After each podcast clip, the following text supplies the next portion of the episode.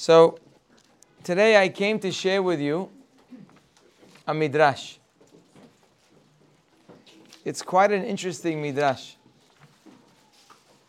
People who would read this midrash may find it either meaningless, amusing,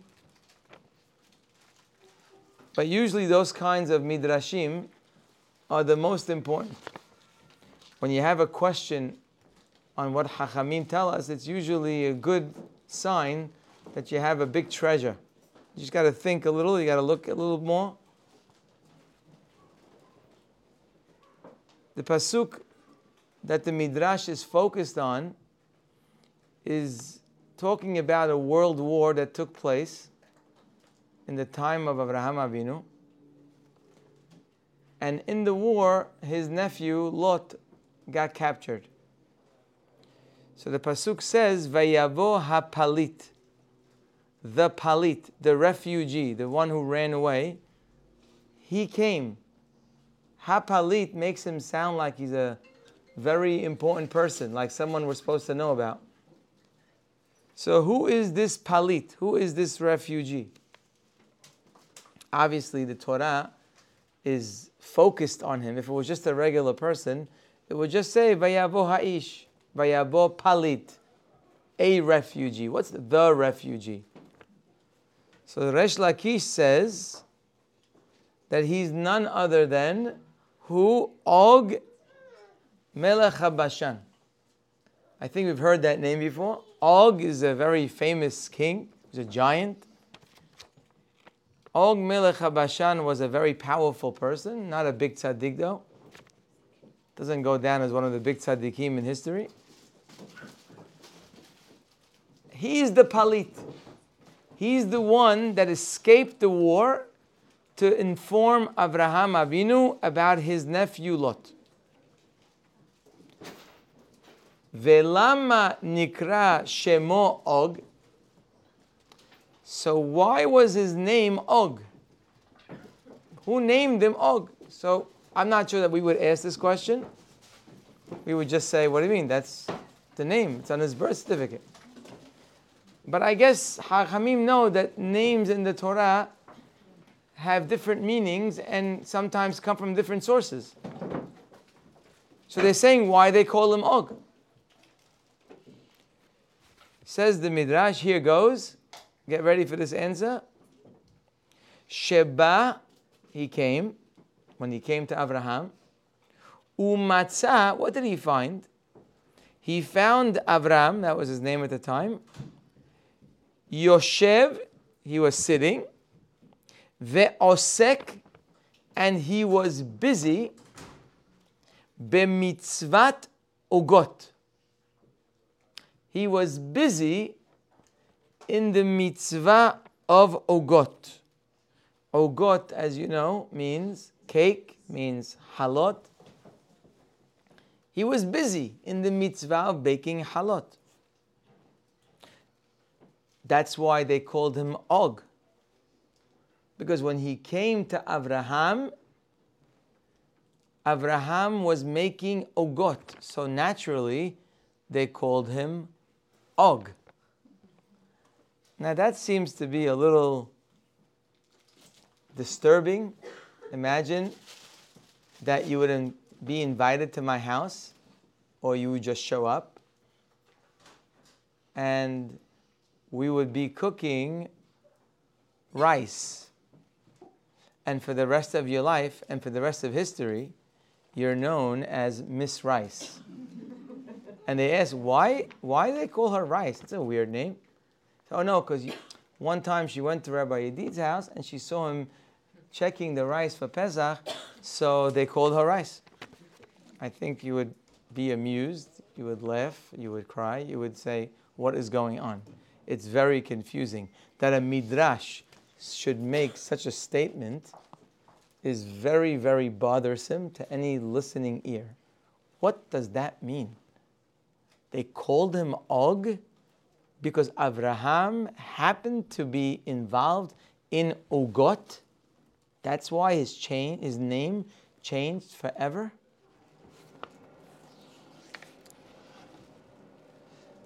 I don't think it's an exaggeration if I tell you that this midrash perhaps is giving one of the most powerful messages that I can give you in life. It's so powerful that I honestly am not well prepared to give it to you in its full strength. So, whatever I give you is like a little piece of its power because it applies in so many ways to so many people in so many situations. And we're probably all guilty of not fulfilling and understanding the message of this midrash. Let me tell you first what the midrash is saying, and then we'll see how that applies to me and you. The midrash is saying that here's a fellow, his name is Og. I don't know what his name was before. He's running to Avraham Avinu. And when he comes to Avraham Avinu, he sees that this man is running literally an empire. Avraham was not a simple man. Avraham Avinu was a giant. Even the people, the goyim around him knew, as Ephron would call him, he says, "Your Nesi Elohim ata betochenu." He was considered a giant person. When he made a party for Yitzhak, he invited Avimelech, the king of Pelishtim. He was a aristocrat. He was a very big man. He was a very wealthy man. He was a very powerful man. He was a very influential person. Avraham was not a slouch. You see, in the World War, he went to fight against the kings, and he actually won. And he saved his nephew. When Og came to Avraham Avinu, he realized this is not a house. This is not a normal place of residence. This is not a normal person. This man literally runs an empire an empire of kindness, an empire of wisdom. He's teaching people, he's making people more aware, he's raising people's lives, he's guiding people. This is the way Abraham and Sarah lived. When the Torah tells us the story of Abraham and Sarah on that hot day, that's not the exception, that's an example, that's the rule. That's the way they lived their life. Abraham Avinu was this giant human being, and when Og came in, what did he see him doing? He saw he was busy, he was involved. He wasn't a man who built a chesed organization and let somebody else run it. He was personally involved, as we see in the story. He ran, he got involved in everything that he could get involved in. I'm sure people here, I know I have, been to Eretz Israel and seen some of the amazing organizations that are there. They have them in America too. Some smaller, some larger. I've gone into buildings 20 stories high that's all built by one or two people for kindness, to helping people in every way older people, sick people, people who need money, people who just gave birth, people who need help with their children. I mean, it's a factory of kindness. It's unbelievable. Helping them physically, helping them emotionally, helping them spiritually. You have people sometimes that you've seen in your life, I know I have for sure, and you look at them and you see them in action and you say, Whoa, what is that? That is awesome. That is so inspiring to live a life like that. You saw Abraham Avinu in action. You saw a malach. You saw an angel that looks like a human being. So Og gets to see this firsthand. He never saw Abraham Avinu. Maybe he heard of him. Never saw what was going on. You know, it's not the same when you hear or when you see. And now he goes to Abraham and he sees this unbelievable empire of Abraham Avinu. And he leaves.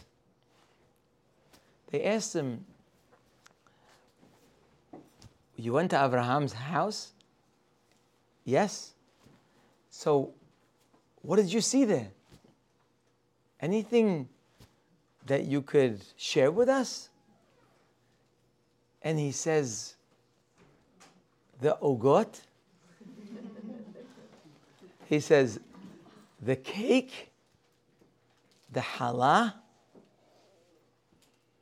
wow. I don't think I ever had such ogot in my life. You got to go see it. You got to go have it. It's very special. The people that heard this from Og, they said, That's all you noticed? That's the takeaway of what you saw? You saw ugot? I mean, there were ugot, and they definitely tasted good. But that's what you noticed? You missed the boat. You missed an opportunity for something so special. You could have changed your life when you went to Abraham Avinu. If you would have noticed the right things, you would have been so awe inspired that you would have changed not only your life, in Og's case, you could have changed a nation's life. If he would have just noticed what was going on, but he didn't see anything. All he saw was Ugot.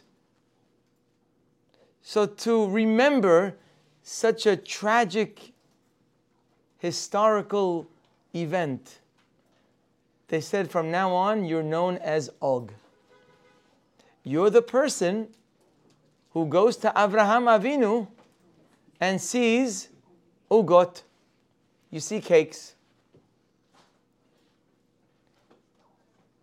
What a powerful midrash this is. I'm afraid of what they would name us. Because we too live in a world and there's so much to notice. And I'm not sure if we notice the right things. We notice things, we're not lying, not to ourselves or to anybody else. But it could be that we notice something that's so little to what really is supposed to be noticed. And of course, if you don't notice, then you can't become. You could become like an Avraham Avinu when you notice Avraham Avinu.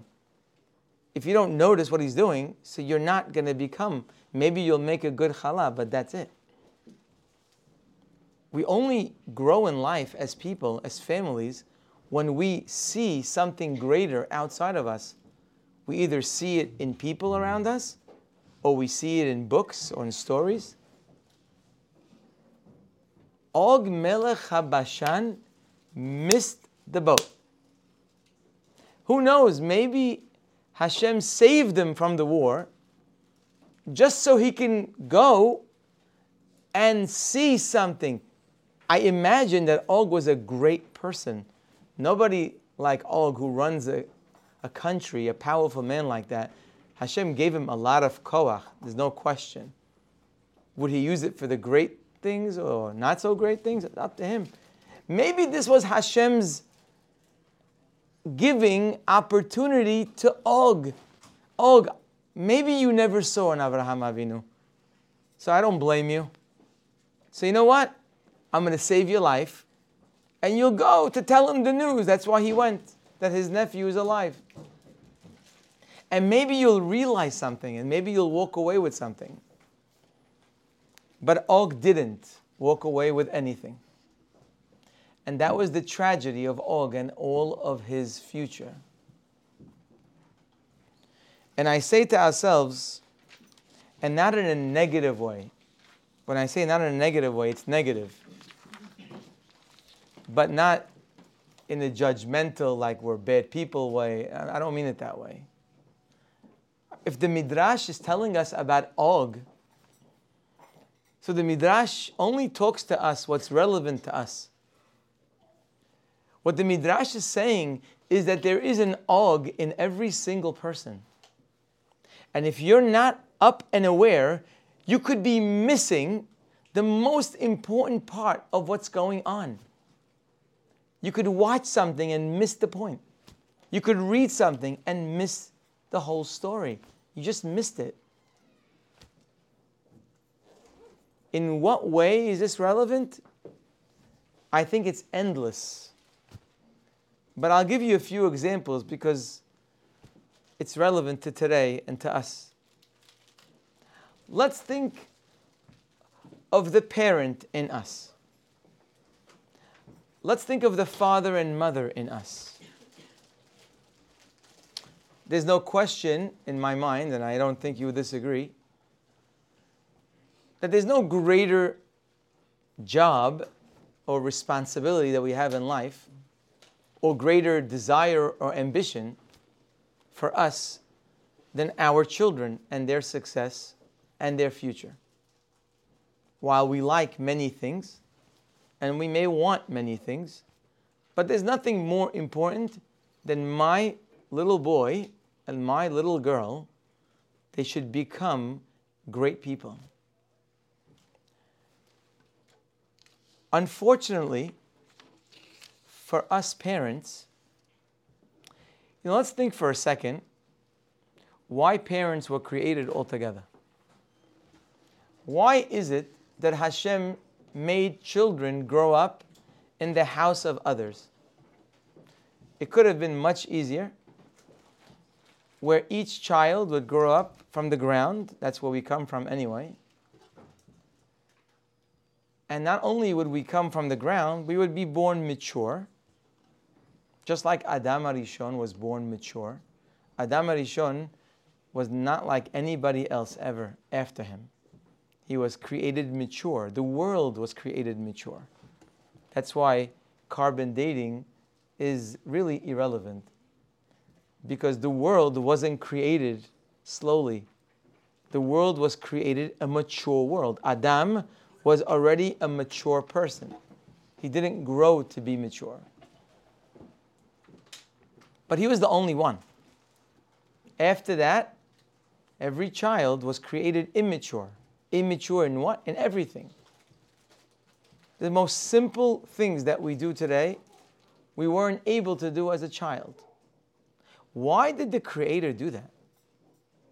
Why not have people grow from day one mature and let them start living their purpose in life. You know how many years are wasted till people get on their feet? Used to be 13, 12, bar mitzvah, bat mitzvah. Today, probably it's a lot longer than that. When people get on their feet and are somewhat mature minded and living their life, guiding it to where it's supposed to go. Why would the Creator do that? So, I'd like to suggest something, something very simple. Everything Hashem does in the physical world, besides the many, many different purpose that Hashem knows about, we could also take from it that it's also a mashal for a spiritual world. Which means the spiritual world is an unknown to us, very hard to grasp something spiritual. But when you have a physical example, oh, oh, I get that. So, for example, Hashem says He's our Father. And He says, I love you. You're banim, you're my sons, you're my children. I love you like a father or mother loves her child. Now, in this world that we live in, we have love between each other. Like you've seen someone say, I like you. You've seen friends say to each other, Oh, I love you. What did that I love you mean? Did it mean that you think about them all day? No. Does it mean that you'll sleep an hour tonight because they're in pain? Probably not. Does it mean that you're willing to give up a lot of your money, or maybe all of it, for them to become healthier? Probably not. Does it mean that you're willing to give up of your time and your vacation and so many other things if I'm needed by you?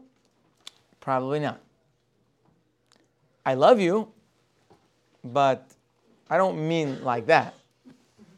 I just mean that like I don't hate you. That's all I mean.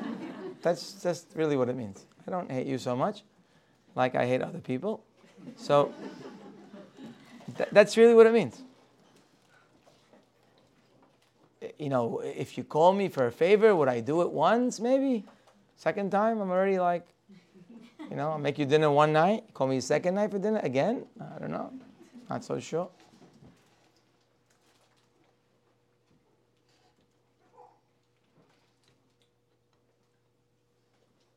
So, what does a love mean when a mother says, I love my child? She also says, I love you. But what does that love mean?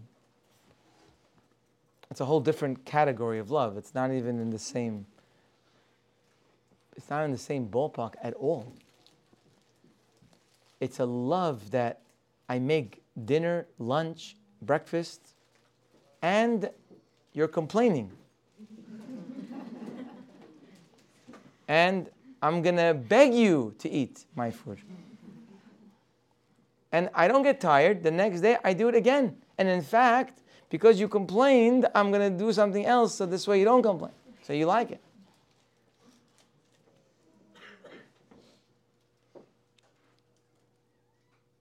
Every single night you could sleep by my house. Every night. Even if you're in a bad mood, which is very often.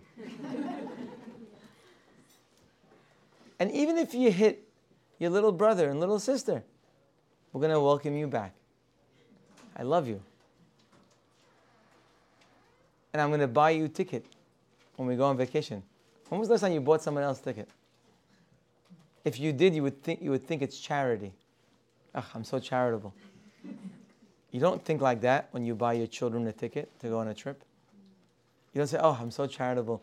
I bought my tickets, my kids a ticket." You don't think like that. You know why? Because you love your children.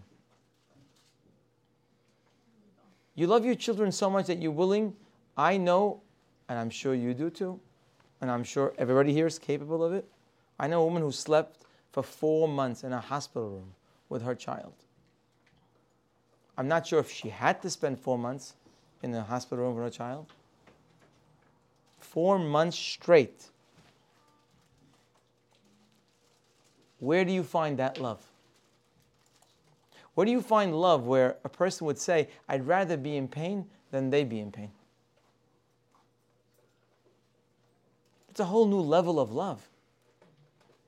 If we didn't have an example of a love of a mother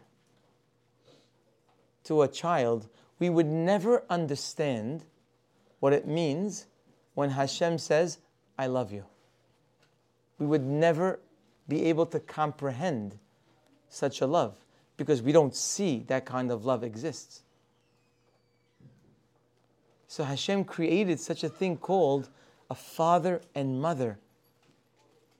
And He infused them with such love for their children. And that love continues to grow because through sacrifice and through hard work for their children, they start to love even more.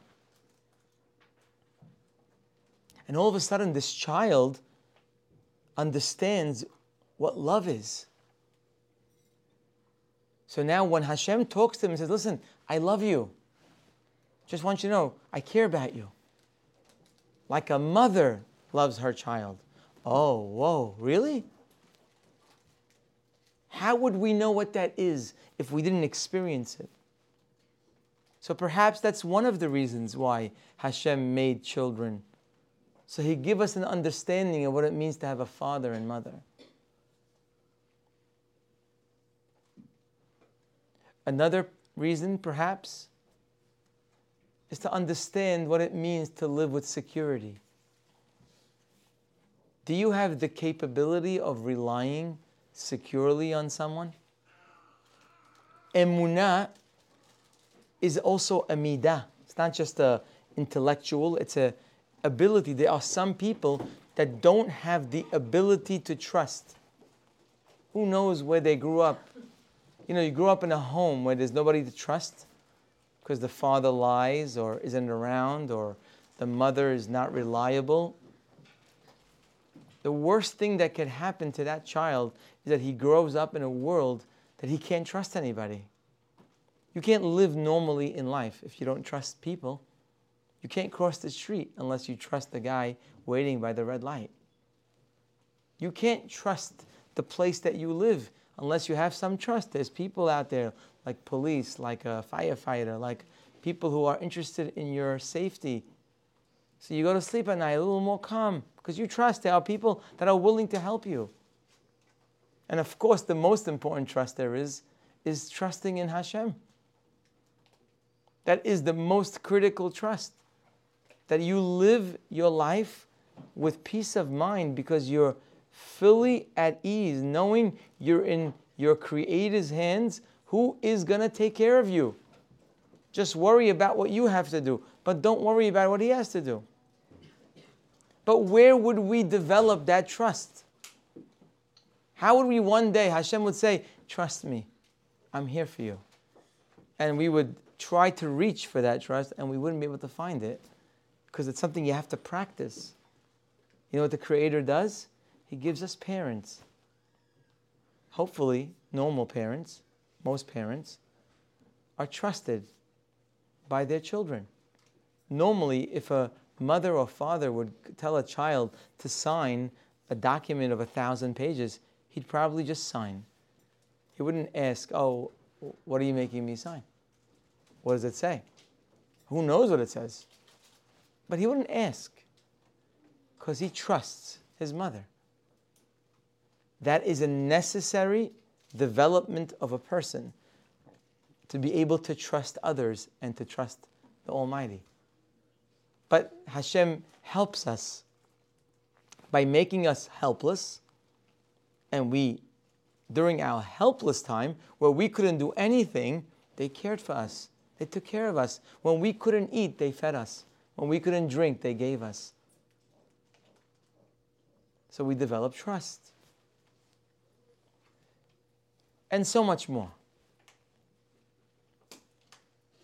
As parents, we love our children. But what is it that we see is our main accomplishment without children? And I'm not asking you an intellectual question. I'm not saying think about it and come back to me of what's most important. I'm asking you a real life question. When we live our lives day to day, if I would see an average mother, what would I see from her actions is the most important part of what she does? Well, you'd see she worries a lot about his health. Make sure he's at the doctor when he needs to be. Make sure he's getting his shots when he needs to get them. Make sure he's eating. Make sure she's sleeping the right time, the right way. Make sure they're developing physically. They're walking when they're supposed to. They're crawling when they're supposed to. Making sure they're comfortable making sure you give them the physical things they need to be happy. Taking them on a vacation every once in a while. Let them play sports with their friends so they could enjoy, develop their bodies. Think of the many things that we do as mothers. If I would watch a mother all day, what would I say is her focus? She cooks a lot. She shops a lot. And she's constantly take care of a child. All the things I just said, by the way, are kindness. They're not just, know, we think as parents like we're just doing for our children, but it's, it's also kindness. It's mitzvah. It's a mitzvah that we're doing all day long. And all those things I said are necessary, obviously. Im en kemah Torah. If there's no support, if there's no health, then you can't accomplish anything. But what happens to us very often that we become like Og Melech Habashan. And we take all of that because we're so involved in it. Who can blame us? And we just focus really our success and the children's success on all of those things. Are they being fed? Are they, do they have the right clothing? Do they have the right this, da, da, that? But we could be missing a much bigger picture of what's really important for our children. I wrote down a few things. Examples. I'm not saying any hidushim, you'll forgive me. There's not one hidush in what I'm about to tell you. Not even one. But I have to say it. One of the most important things our children need to have to live a great life and a successful life is they need a ayin tova. They need to be positive people. They need to see the good in the world. They need to see the good in others. Everybody's got good and bad. The question is, what do you see? The world has plenty of good and bad. What do you see? Your eyes very much lead you to what you see, your judgment of the world. We're judging all day long. We see each other, we're judging each other. Oh, that one, I yeah, whatever, that one, yes, that. We have a comment and, a, and, a, and, a, and an opinion about every person.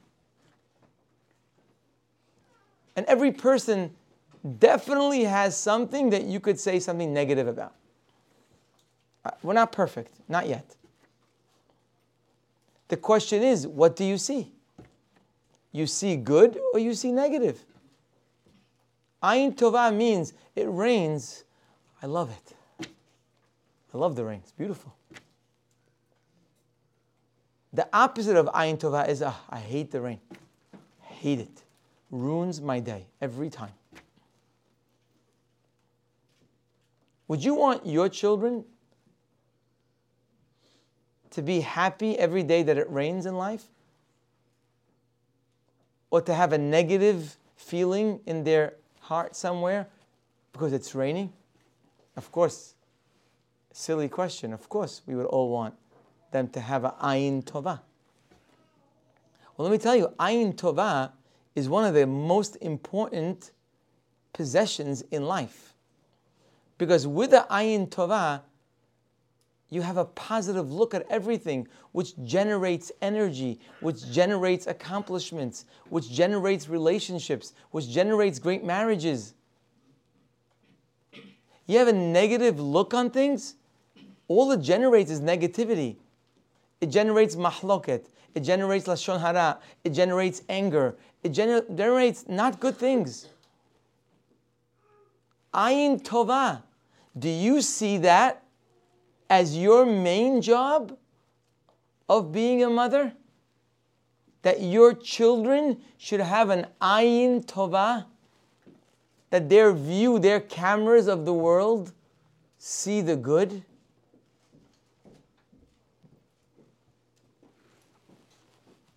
No one, I think, would disagree with me. Another example.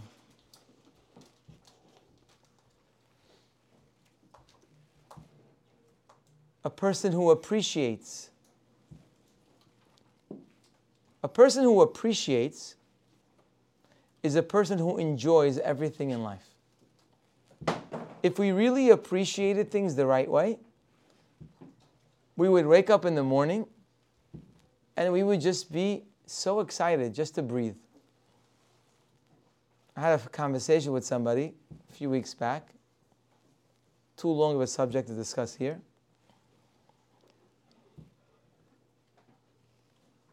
Clearly was not a person enjoying his life, and there's no reason why.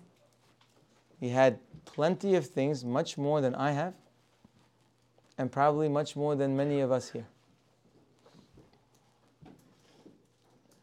So, don't think it, I said it so rudely. I didn't.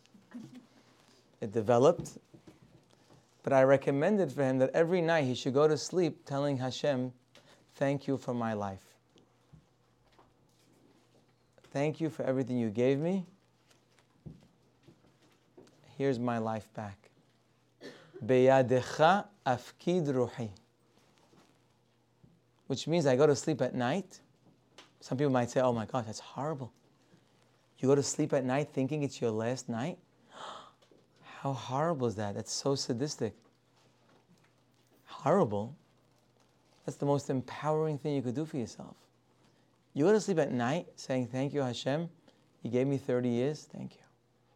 You gave me 50 years. Wow, you know, you gave me, look at, look at all that I had that I didn't deserve. Thank you. I'm giving you back. I appreciate it. Even if it stopped today, I appreciate it. Do you know how it feels like in the morning when you give your life back at night?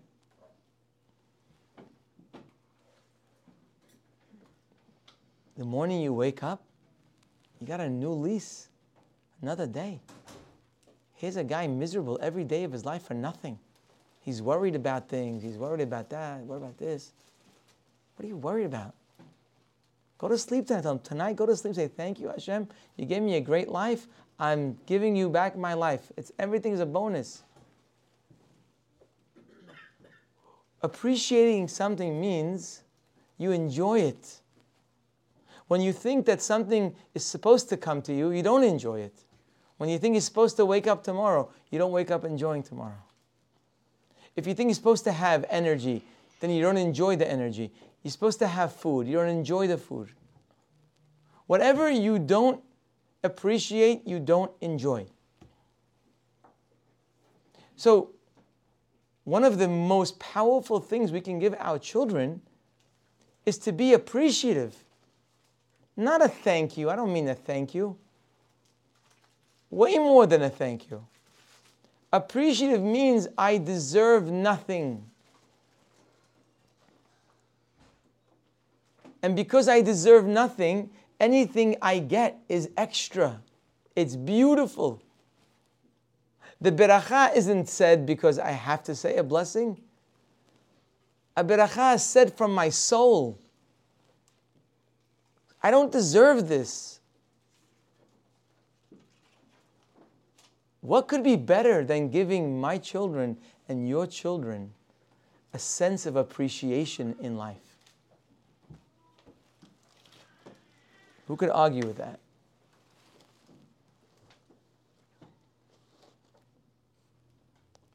Selfless. We say by a Brit Milah, Ze hakatan gadol yihiyeh. This little child should be a gadol, should be large. We don't mean he should put on weight. And we don't mean he should grow tall. We mean that this selfish kid, Katan, should one day be a gadol. He should be thinking about more than himself. He should be thinking about his parents. He should be thinking about his neighbors. He should be thinking about his friends, about his children, about his family. He should become a gadol. What kind of beracha is that? that? Why is that the beracha? Because living life for yourself is miserable. You're a miserable person. I saw once beautifully famous words that we all know in Pirkei Avot. It says, "Im en ani li, mi li, uchshe'ani le'atzmi, ma ani." So simply, it means if I don't take care of myself, who will take care of me? But if I'm all about myself, so then what am I? Which in itself is a beautiful comment. But I so beautifully, they say, en ani li. If I don't live life for myself, of course I take care of myself. But if I find myself constantly doing for others, worrying about what I can do for others, which of course takes work and sacrifice, but that's who I am. Im en ani li, me li. The word me is appropriate to me. ani le'atzmi, but if I'm all about me, then ma ani. You know the difference between me and ma? When you call somebody, do you say mahu or mihu? By humans, we say me.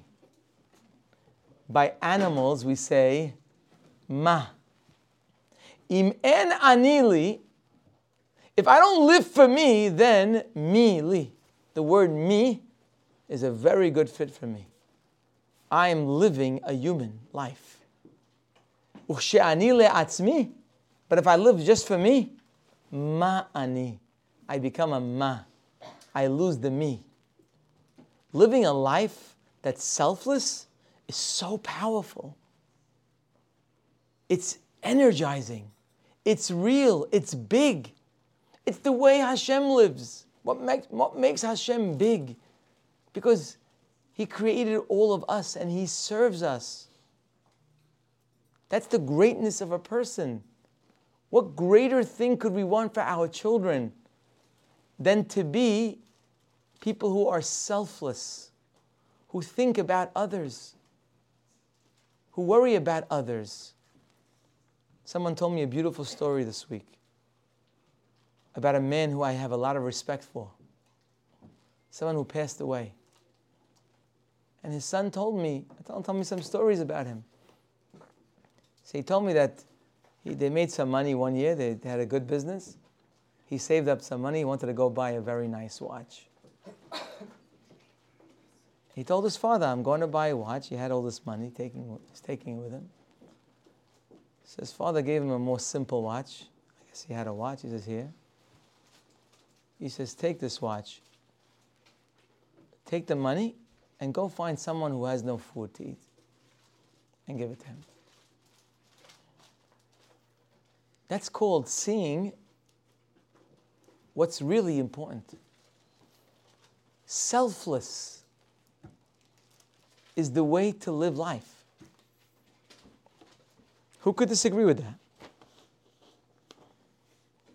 Ayin tova, appreciation, selfless, living with boundaries. You and I both know that you cross a boundary in life. It's just a matter of time before you fall somewhere no good. There are boundaries in words, there are boundaries with eyes, there are boundaries in place. There are all kinds of boundaries.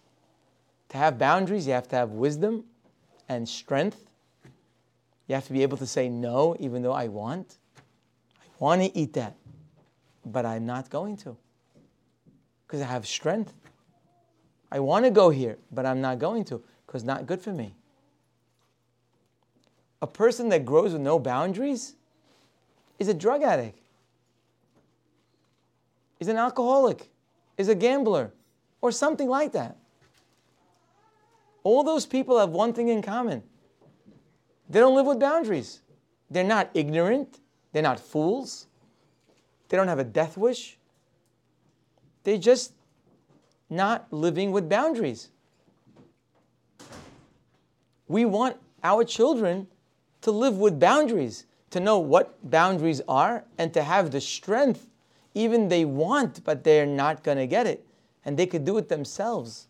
When I tell my daughter or my son, you can't have it, my goal isn't for me to tell them they can't do it. My goal is that one day when they know they shouldn't, they can say, I'm not doing it. But if I don't train them to say, I'm not doing it, if I don't supply them with the energy today to say, I'm not doing it, where will they get it from? Oh, it's a very important part of my children's future. Yeah, they need boundaries and they need strength. They need self respect. They have to respect themselves, which means that we don't have to listen to what everybody else is doing. It doesn't matter what they're doing. We don't do things for other people. We help other people, but we don't do things because others are looking at what they think they want to see in us. We don't go places because other people expect us there. We don't wear things because people are looking what we should be wearing. I have respect for myself. I have self respect. I make my own decisions. I don't live my life because of what other people are expecting from me. I have self respect and therefore I talk a certain way. I don't scream in the house. I don't do that. I have self respect. I don't get angry. I don't start using my mouth in a way that's not appropriate. I have self respect. I dress in a way that's respectful. I have self respect. I don't eat in the streets a pie of pizza. We don't do that. I have self respect. It's not about doing averot or mitzvot. It's about kavod. By the way, nothing so far that I said had to do with religion, just for the record. Nothing. Zero. I mean, there are things, but nothing I said. Just to be a powerful, successful person. You need ayin tova. You need to be resp- You need to be appreciative. You need to be respectful uh, to yourself. You need to be selfless. You need courage to do things that are scary, calculated risks. Everything in life that's different is a risk.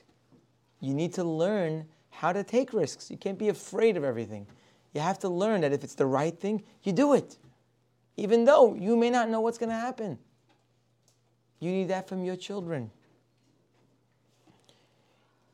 You need them to live with security, to feel secure, to live with peace of mind. Ah, oh, my children will be so much more successful in their life if they were calm and they felt secure. They would feel powerful. They would be powerful. I need my children to be calm and patient. Even when people are not so easy to deal with. The neighbors are not so easy. But I need to teach them to deal with things patiently. I think you're starting to get the point. I see your eyes are getting wider, opening. You see, we could be guilty of Og Melech Habashan because we're spending so much time on the absolute needs that are necessary, and mitzvot too. But it could be that all that effort is blinding us from the greatest responsibility we have as parents. And that is all the things I mentioned and more. And you know what happens when we forget our responsibility to patience, to kindness, to appreciation, to selfless. You know what happens when we forget that responsibility? We lose our ability to be the great role model for our children. And we lose our ability to affect them in the most powerful way. Because according to our responsibility, when I know my responsibility is to feed my child, I will do anything to feed my child. Because my responsibility. If my responsibility is that they need to go to the hospital, God forbid, then I got to do it. It's my responsibility. I'll find the strength to sleep there for four months. It's my responsibility. Whatever I feel responsibility for, I'm going to make it work. But unfortunately, for many of us, and it's for good reason because we're involved in other things, we're involved in ogot. In the bigger picture, the food and the clothing and the home and the vacation and is ogot. It's important. It's tasty ogot, but it's ogot. We have to view a much bigger responsibility. And if we viewed our responsibility along the lines of what I'm saying, I could be for another hour or two discussing other examples, but you get the idea. If you viewed and I viewed my responsibility as such, all of a sudden, the home is more calm. Well, how will they be calm if I'm not going to show them? Go in the way of Hashem. You follow your parents. I'm not going to get angry. Someone says the wrong words. I deal with it in the smart way. Something happens in school patient, look into it, understand it. I don't rush, I don't get crazy. Someone wasn't included when they went out for, a, for lunch. You know how many mothers are hurt for their children and therefore cause catastrophe for their own children? Because they weren't included. It's not pleasant not to be included. But what's the reaction? It's an opportunity to build strength, to understand how and what to deal with and why. Maybe, maybe it's your fault. Maybe you did something not right. Maybe who knows what. At worst, it's a lesson for dealing with people that don't necessarily have the sensitivity they should. So many opportunities in life. The rain is an opportunity. The snow is an opportunity. The cold day is an opportunity. If you have the responsibility of what we spoke about, everything changes. All of a sudden, the great watch is no longer the right watch. The great watch was good when I was thinking of ugot. But when I'm thinking of this, of selflessness, all of a sudden, no, it's the opposite. It's not getting the watch, it's something else. It just changes everything that I think about. It makes my life a very powerful life. Because in order for my children to have a powerful life, I have no choice but to be powerful myself.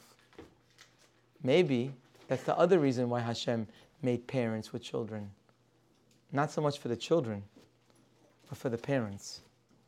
Because when you feel responsible for your children, somehow you gain strength that you never had. Maybe for yourself you wouldn't do it, but for your children, I don't care getting angry, but I don't want my children getting angry. So somehow I find the strength for my children. Perhaps that's why we need children. Maybe it's for us. And I think it's a way, a new way of living life. Og Melech HaBashan is right at home with us. We have to really always catch ourselves that we don't fall in that trap.